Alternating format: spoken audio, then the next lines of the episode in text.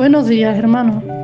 En una ocasión, un hombre quiso saber cómo era la vida de los más desfavorecidos, especialmente de aquellos que no tenían hogar y vivían en la calle dependiendo de que otras personas le tendieran su mano de ayuda. Este hombre ocultó su identidad y se fue a vivir a las calles de la ciudad de donde él vivía. Supo de un lugar donde podía comer y dormir a cambio de leer el mensaje de la salvación. Este hombre accedió a escuchar ese mensaje y después de escucharlo, agradecido por las palabras del predicador, quiso agradecerle al orador por sus palabras. Él se acercó a él, pero para su sorpresa, dicho orador pasó de largo sin ni siquiera mirarlo como si no existiera. En otra ocasión también hubo un predicador que fue invitado a una iglesia y él se vistió como un mendigo entró a la iglesia y nadie se acercó a él, nadie lo saludó, nadie le ofreció un lugar donde sentarse, él se quedó atrás.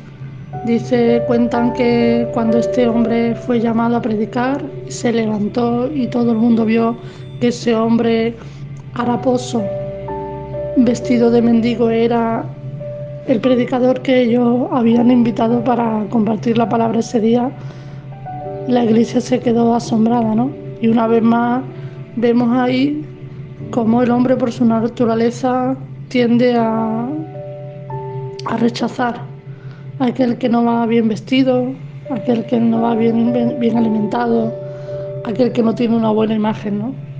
Esta reflexión nos enseña que esta humanidad no necesita solamente predicadores, sino personas dispuestas a escuchar a otros y brindarles su amistad. El apóstol Pablo no solo compartía el Evangelio, lo compartía y se daba también a sí mismo. En Primera de Tesanolicenses dice, tan grande es nuestro afecto por vosotros que hubiéramos querido entregarnos no solo el Evangelio de Dios, sino también nuestras propias vidas. Dice la palabra que el mismo Jesús se sentaba en las mesas de los publicanos y pecadores e instó a sus discípulos que ahí donde fuese bien recibidos, comieran y bebieran, sin hacer acepción de persona. Hermanos, las vidas necesitan una mano amiga que además de llevarles a la mesa el mensaje de la salvación, ocupen su tiempo en tenderles la mano y compartir con ellos su tiempo y amistad. Una medida de la semejanza de Cristo es la sensibilidad ante el sufrimiento de los demás. Buenos días y que el Señor os bendiga.